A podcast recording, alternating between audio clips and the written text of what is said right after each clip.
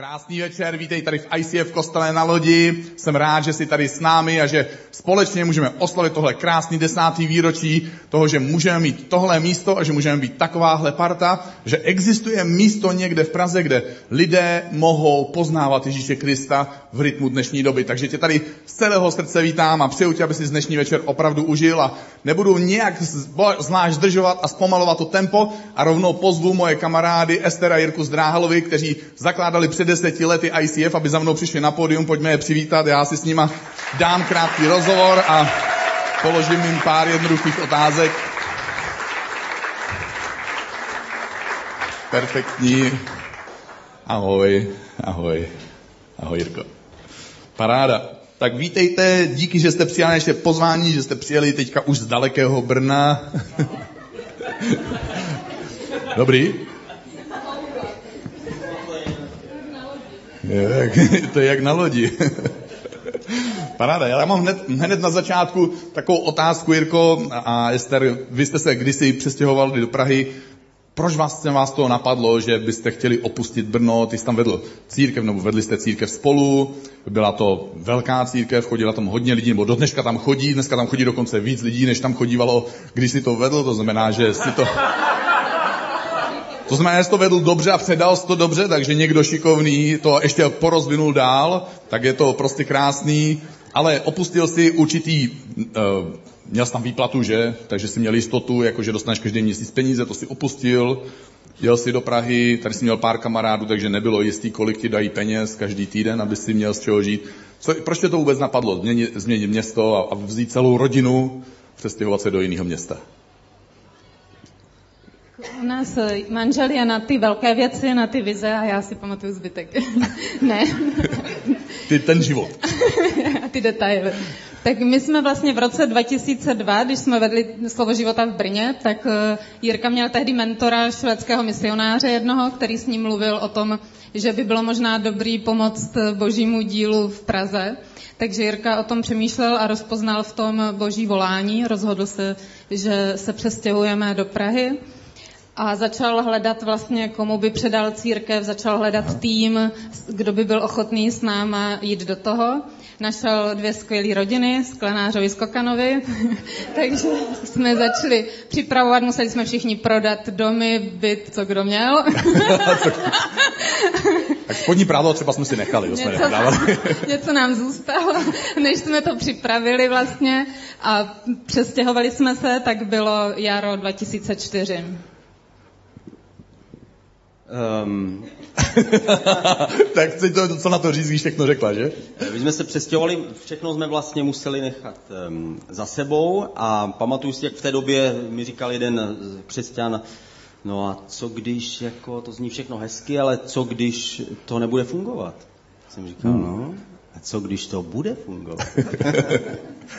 tak eh, to je krásná odpověď. Ester, co eh, vlastně Jirka má takový, měl takovýhle skvělý nápad. Když za tou přišel, přišel to taky skvělý nápad, že jako opustíš svoje rodné město, rodinu, kamarády, prostě no, já jsem děti vezmeš. Chtěla jet na město vždycky, ale měla jsem takový hezký seznam, jako Švédsko, mm-hmm. Vídeň, Francie. Jo. A Praha tam nějak byla jako někde... Na... Byla na tom seznamu taky? Ne. tak dole, že už tam nevešla někde, těsně pod hranou papíru. pro humor. Já už jsem tady předtím žila chvilku. A, ale když mi to Jirka vlastně sdílel, tak eh, mě bylo jasný, že to je boží plán, takže jsem si nedovolila něco oponovat nebo diskutovat. Wow, hezký. Chceš tomu něco dodat, Jirko? Ne, ne, ne. Dobře, ale to bylo tak, eh, to je 12 a půl let zpátky, ale ICF je tady 10 let, to znamená, že je tam ještě nějaká mezera, tak eh, trvalo to dva a půl roku, než si přišel na tu myšlenku, že to bude ICF, nebo se prostě vyspal, v noci si před spaním si snědl hodně knedlíků a tak si noci měl sen, nebo, nebo jak se to jako stalo, že, že tě napadlo, že je zrovna ICF? No to je pravda, my jsme vlastně se přestěhovali a hledali jsme koncepty, jakým způsobem dělat církev. Znali jsme to jakoby z doby, kdy jsme vyrůstali v církvi z 90. let. A Jirka v té době hodně jezdil po republice, kázal, za ten rok objel asi 55 zborů tady po republice, takže měl takový jako přehled a pochopil nebo byl tak jako vedený, že, že chtěl něco udělat pro novou generaci. Hmm. Takže hledal pak, jakým způsobem začít nějakou trošku jinou církev pro novou generaci a setkal se, našel si jednoho pastora ze Švýcarska, který nebyl, nebyl ICF pastor, ale byl z Curychu a tomu, když povídal vlastně svůj plán, jakou církev by chtěl dělat v Praze, tak on mu řekl, tak já ti jednu poradím, jeďte se podívat do ICF hmm. do Curychu.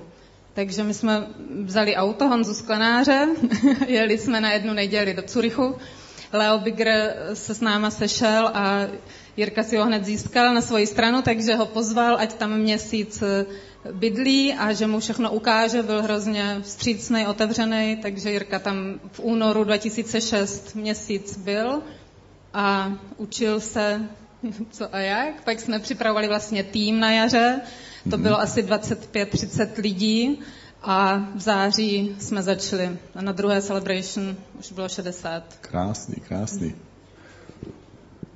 Bylo to nádherný eh, dobrodružství s Bohem a Aha.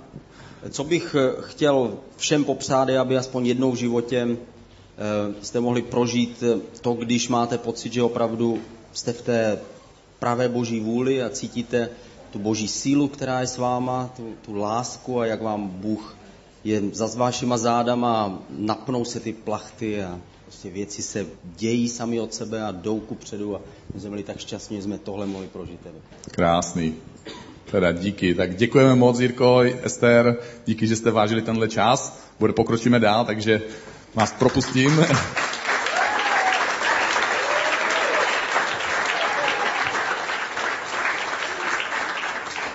Je to, je to krásný slyšet, slyšet tyhle slova, já bych to přál každému z nás stejně, jako to říkal Jirka, aby si ve svém životě někdy pro, mohl prožít takový okamžik nebo období života, kdy máš pocit, že Bůh je za tvými zády a fouká ti do plachet a říkáš si, tohle je dobrodružství, nevím, jak to dopadne. A já se dostanu hned rovnou ke svému kázání, protože většina věcí v přirozeném světě má takový sklon růst nahoru rostliny, stromy, zvířata, dokonce i lidé rostou nahoru. Já jsem vyrostl nahoru, sice tak nevypadá, ale jednou jsem taky musel vyrůst. Očekáváme, že finanční výsledky našich firm porostou nahoru. Taky eh, nikdo nechválí vedoucí církví, když jejich sbor je každý týden o trochu menší, takže i od církve se očekává, že to tak nějak spíš půjde nahoru. A v práci jsme smutní, když výplata je stejná nebo je dokonce menší, takže taky očekáváme od svého šéfa, že to půjde nahoru. E, taky, taky někdy přemýšlíme o Bohu a když přemýšlíme o Bohu, tak přemýšlíme o někom, kdo je nahoře a tak věřící někdy při modlitbě hledí vzhůru nebo zvedají vzhůru ruce. A když někdo mluví o poslání nebo o životním poslání, tak mluví také o něčem, co nás převyšuje, to znamená, že je to nahoře. A tenhle jednoznačný směr, to umístění pozitivních věcí v životě někam nahoru, má svůj důvod, ať už jsi věřící a žiješ v tom světě víry, nebo nejsi věřící a, a nežiješ v tom světě víry, tak všichni společně chceme ve svém životě v různých oblastech hledět nahoru a, a chceme v různých oblastech jít nahoru. A v jednom příběhu se otec pokoušel svého syna dostat do té vyšší společnosti a tak za ním přišel a řekl mu, chlapče, co kdybych tě provdal za dívku, kterou já ti vyberu? Kluk na něj kouká a říká, ne, tati, to se mi nelíbí. A on říká, ale je to dcera Billa Gatese. Říká, hm, tak v tom případě ano. A tak jde otec za Billem Gatesem a říká, Bille, mohla by si tvoje dcera vzít mojeho syna? A Bill říká, to asi ne, to nepřipadá v úvahu. A on říká, ale je, můj syn je místo prezident Světové banky. A Bill říká, aha, no tak v tom případě ano. A pak jde otec za prezidentem Světové banky a říká mu, mohl by můj syn být více prezidentem Světové banky? A více prezident říká, to asi nebude možné. A on říká, ale je to zeď Billa Gatese. A on říká, no tak v tom případě se určitě dohodneme. A takhle člověk někdy může v životě jít nahoru. A je přirozené, určitě, tak jak tady sedíme, že, že chceme, aby i v našem vlastním životě šly věci nahoru. Já když jsem byl malý kluk, chodil jsem do školy, tak jsem si přál vyrůst. Jsem to přehnal s tím přáním. A chtěl jsem být hrdina. Chtěl jsem být skutečný chlap, ten pravý rytíř. A pak mě mrzelo, když jsme v tělocviku stáli v řadě. Stáli jste někdy v tělocviku v řadě? Některý z vás ani už jste to vytěsnili, tu negativní vzpomínku z minulosti. Ale já jsem stál v té řadě, zjevně pro mě to je vzpomínka, která mi zůstane po celý život. Protože jsem chtěl být ten velký kluk a stál jsem v té druhé půlce těsně za těma prckama. A taky jsem obdivoval svého dědu. Já jsem, já jsem kdykoliv jsme šli k vodě, já jsem byl tak hrdý na to, že můžu jít vedle toho vysokého, svalnatého, chlupatého chlapa. A takovou radost jsem měl, když mi najednou bylo, já nevím, 12, 13, já jsem to nezapsal do deníčku, ale, ale když se mi na hrudník objevil první chlup, já jsem si říkal, wow, já taky jednou budu velký chlap. A říkal jsem si, už brzo. A každý z nás má nějaké ideály a touhy. A některé z těch ideálů nebo z těchto tužeb můžou být třeba takhle úsměvné, jako jsem měl já. Až jednou budu velký, budu mít chlupatý hrudník. Možná, že někteří ten nemají takovou potřebu. Ale taky máme ty svoje... Dívky se smějí, nechápu proč. Ale my taky máme ve svém životě ty smysluplné touhy. Takové touhy a ideály, které nás pohání vpřed a říkáme si, já bych chtěl vystudovat nějaký obor, chtěla bych mít nějaký titul, chtěl bych mít hezký vztah s životním partnerem, chtěl bych se finančně vyšvihnout nad průměr, abych mohl vzít svoji rodinu a svoji manželku na dovolenou, chtěl bych hezky bydlet, chci mít dost na to, abych mohl pomáhat svým rodičům, až budou jednou starší. Chci pomáhat svým dětem, aby mohli studovat. Chci být lepším tátou a mámou, než byli moji rodiče. Chci pomáhat lidem, chci pomáhat dětem, chci pomáhat zvířatům, chci sloužit Bohu. Prostě chci, aby můj život dával aspoň trochu smysl. A moje otázka je, jaké jsou tvoje touhy. Určitě máš nějaké svoje touhy, po něčem toužíš někde uvnitř sebe. A ptám se tě, v čem by si ty chtěl jít nahoru, v čem by si ty chtěl vidět, jak nějaká věc v tvém životě jde nahoru. Protože jsou školení a jsou různé knihy, jak můžeš dosáhnout úspěchu. Za některá školení o úspěchu můžeš zaplatit celý Mailand. A školy jsou plné lidí, kteří se snaží ve svých vědomostech jít nahoru. Firmy jsou plné lidí, kteří se snaží stoupat v tom kariérním žebříčku. Umělci a vědci chtějí přinést něco, co pozvedne jejich obor nebo jejich vlastní jméno nahoru a, a přinese to nějaký povědomí o jejich jménu, ať už má motivaci jakoukoliv. A my toužíme po tolika věcech v našem životě a tak moc. A určitě je to krásné. A přitom, když jdeme nahoru, tak se bojíme jedné věci. Když stojíte na svahu a pustíte nějakou věc z ruky, ona sama neběží nahoru, ale kutálí se dolů. A aby se něco dostalo nahoru, tak se musí vyvíjet úsilí. Musíš do toho dát sílu a musíš dát do toho energii. A nemůže to být jenom málo, jenom tak. A kdykoliv se zastavíš na té cestě nahoru, je pak o mnoho těžší dát se znovu do pohybu tím správným směrem. A my se bojíme téhle bolesti. My se bojíme, že všechno to úsilí, které vkládáme v tom oboru, v kterém se chceme dostat nahoru, bojíme se, že to přijde v niveč že se nám to nepodaří a že selžeme. A nebudu ti lhát. Určitě minimálně ještě jednou v životě v něčem selžeš. Ale pokud jsi následovník Ježíše Krista, tak zkus se spolehnout na to, že jednou, až selžeš, on ti podá ruku a řekne, zemřel jsem, aby tvoje selhání byla vymazaná. Pojď, postav se a půjdeme spolu. A existují dva principy, které se obvykle na seminářích o úspěchu neříkají z jednoduchého důvodu, protože oba principy se nějakým způsobem týkají Boha a semináře o úspěchu nemají za úkol mluvit o Bohu. A my jsme v kostele a my znovu naopak máme za úkol mluvit o Bohu. A ten první princip, který souvisí s úspěchem, já bych ho nazval principem neklopit. Už jste někdy někdo z vás odesílali nějakou křehkou zásilku v balíku? Někdo možná, ano, ale možná určitě máte minimálně představu, co byste udělali, kdybyste odesílali v balíku křehkou zásilku. Asi byste ji zabalili, aby se to nerozbilo. A pak děláme takové ty věci, máme na to takové ty nálepky. Křehké, pozor, křehké. Radši dá, tady byl někdo hodně pečlivý, takže dal dvě nálepky, pozor, křehké. A dáváme tam, dáváme tam ty šipky. Tímhle směrem nahoru, neklopit. Jo, prosím vás, posílám něco tetičce. Nebo tetička posílá mě, že? Cokoliv a my, náš život je křehký. Naše ideály jsou křehké, naše touhy a naše emoce jsou křehké.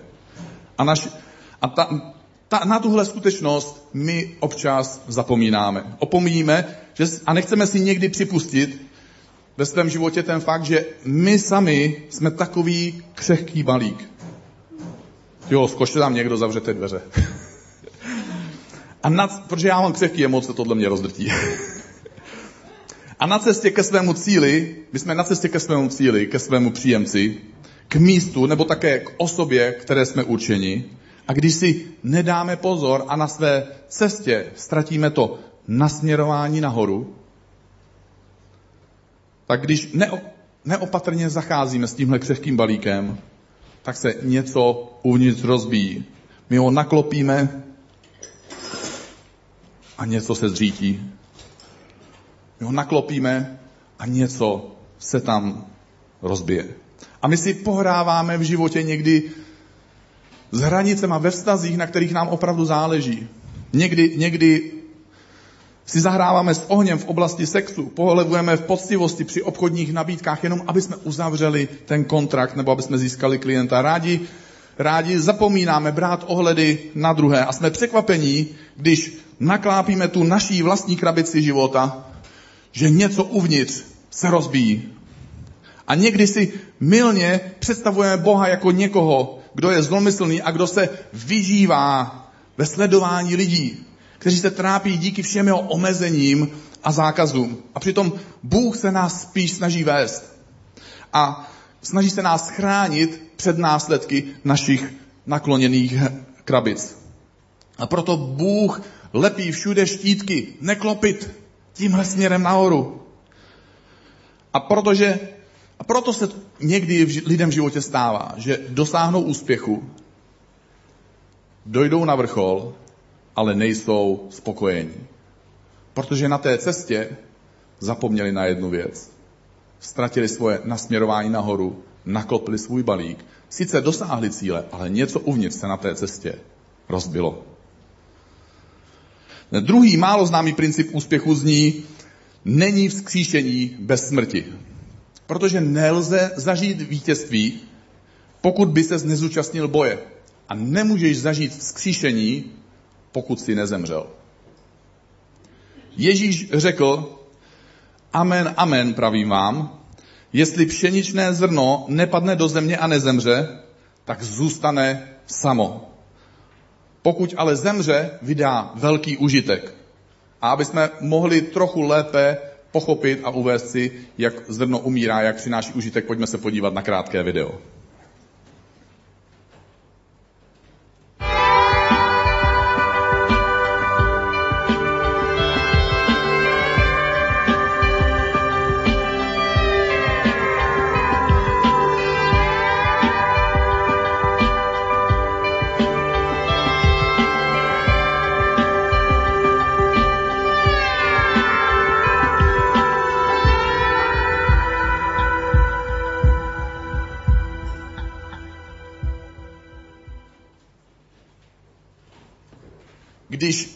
Pšeničné zrno padne do země a začne klíčit, tak umírá. A je doslova roztrženo, vyčerpáno a znehodnoceno a po čase z něj nenajdete vůbec nic.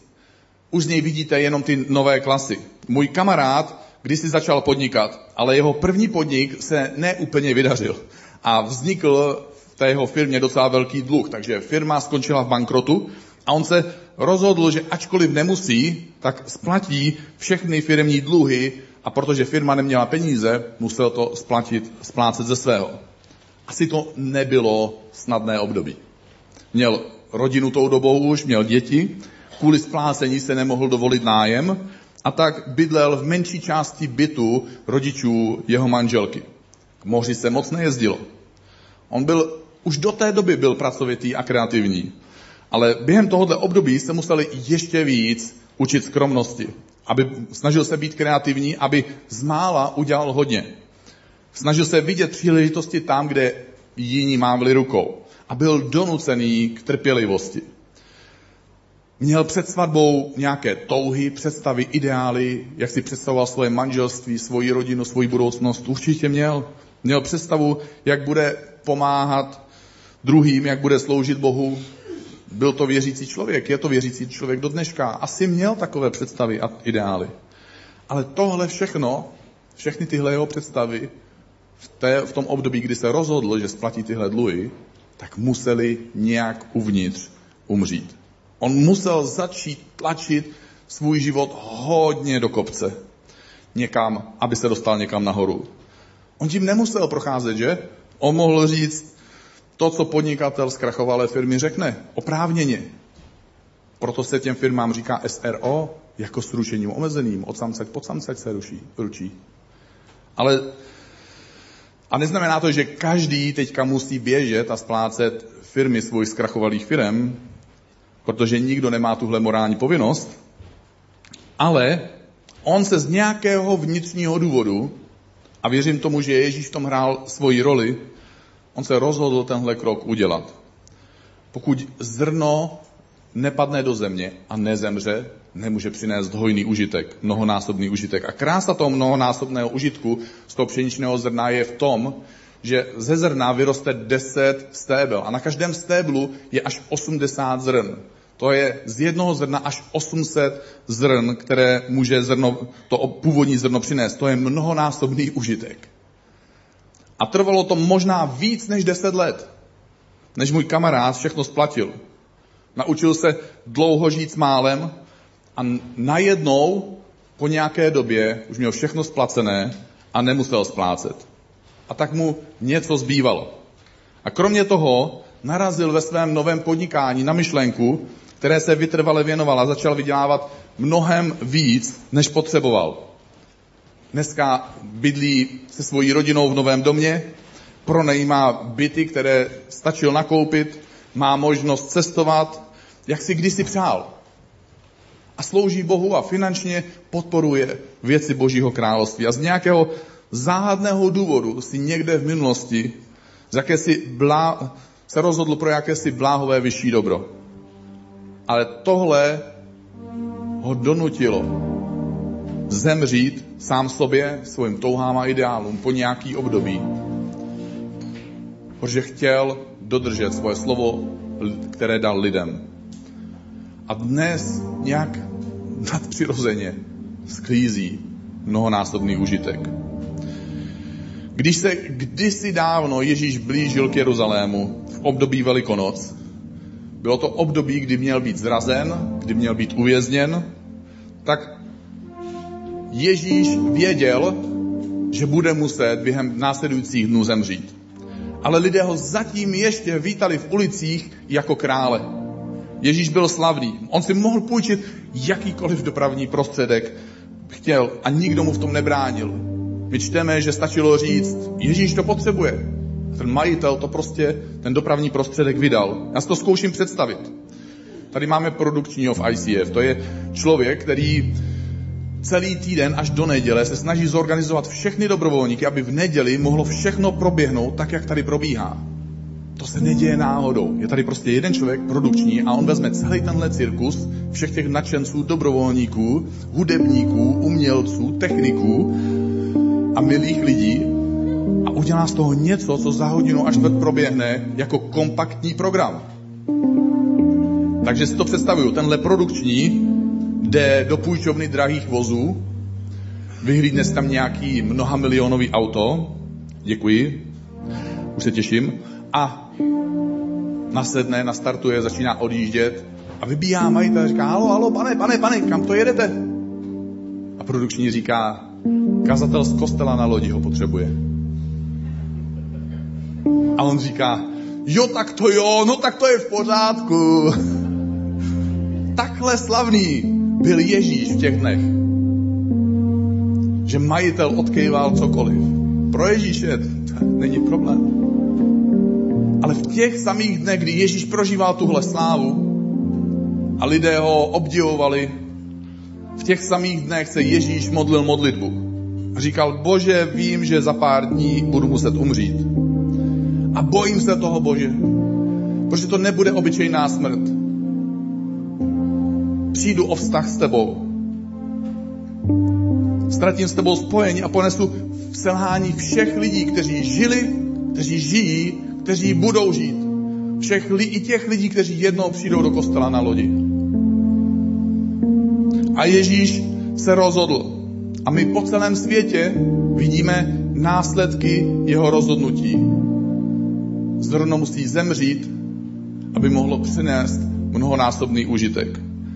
A tak díky Ježíši dneska miliardy lidí přemýšlí, a ty a já jsme jeden, jedni z nich, přemýšlí o tom, že by jsme mohli svěřit svoje životy Bohu. A pokud zrno nepadne do země a nezemře, nemůže přinést mnohonásobný užitek. Zkus tedy při svojí cestě za tím vlastním cílem neklopit tu svoji krabici. Nenaklápějí podle okolností. Nenaklápějí podle lákadel nebo pokušení, nebo jakkoliv tomu říkáš. A nedovol božímu nepříteli, aby sice si nakonec dorazil do toho cíle, ale aby všechno uvnitř bylo rozbité. A pokud už si balík někdy v životě, ten svůj balík někdy v životě příliš naklopil, a jestli je to uvnitř už rozbité, zkus se vrátit k odesílateli a říct, prosím, šlo by to opravit. A jednou, až přijde těžká chvíle a ty se budeš rozhodovat, jestli nechat zemřít svoje vlastní, možná sobecké představy, aby mohli žít nějaké vznešené ideály a cíle, tak se neboj. Ano, zrno musí zemřít, ale když zemře, tak přinese mnohonásobný užitek. Ten užitek bude stát za to. Zkus to risknout. Abych tě poprosil, jestli chceš, aby se se mnou postavil, aby jsme se mohli chvíli spolu modlit. Bože, dnešní večer každý z nás přišel z jiného důvodu. Každý z nás má svoji vlastní krabici života. Do každého z nás si vložil jiné křehké touhy, jiné křehké emoce a ideály. Každý z nás jde trochu jinou cestou. Ale Bože, my chceme ti vydat svůj život, aby náš život byl nasměrovaný na tebe, aby náš život byl nasměrovaný nahoru. Aby se nenaklápil podle okolností a podle pokušení. Možná tady jsi a něco uvnitř tebe už je rozbité, tak se můžeš svým vlastním způsobem modlit k Bohu se mnou tuhle modlitbu. Bože, já ti otvírám svůj život, chci se vrátit zpátky k tobě. Něco v mém životě už se rozbilo, něco už jsem pokazil, někde jsem selhal, někde mi někdo ublížil, někde jsem ublížil já sám sobě nebo já sama sobě. A Bože, vracím se k tobě dnešní večer a chci se zeptat, prosím, šlo by to opravit? Bože, chci se před tebou otevřít, aby si mohl udělat cokoliv, co Bůh jenom může lidském životě udělat. A Bože, až přijde ten okamžik, kdy se budeme muset rozhodnout mezi vlastní sobeckou touhou a znešeným ideálem, chci být ten odvážný, chci být ta odvážná. A chci udělat ten krok, kdy zrno zemře, aby přineslo mnohonásobný užitek. Amen.